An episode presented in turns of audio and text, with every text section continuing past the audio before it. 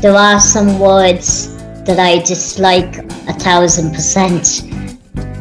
I am not defined by those words. Wise words from Cork's very own Elena Canty.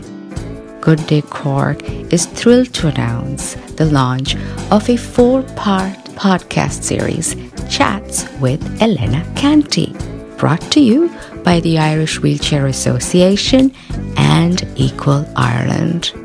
People with disabilities, they can thrive in life and do everything that their hearts desire in life, so long as they have supports.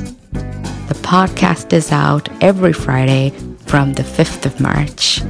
Tune in on your favorite listening platform. Simply subscribe to Good Day Cork's podcast.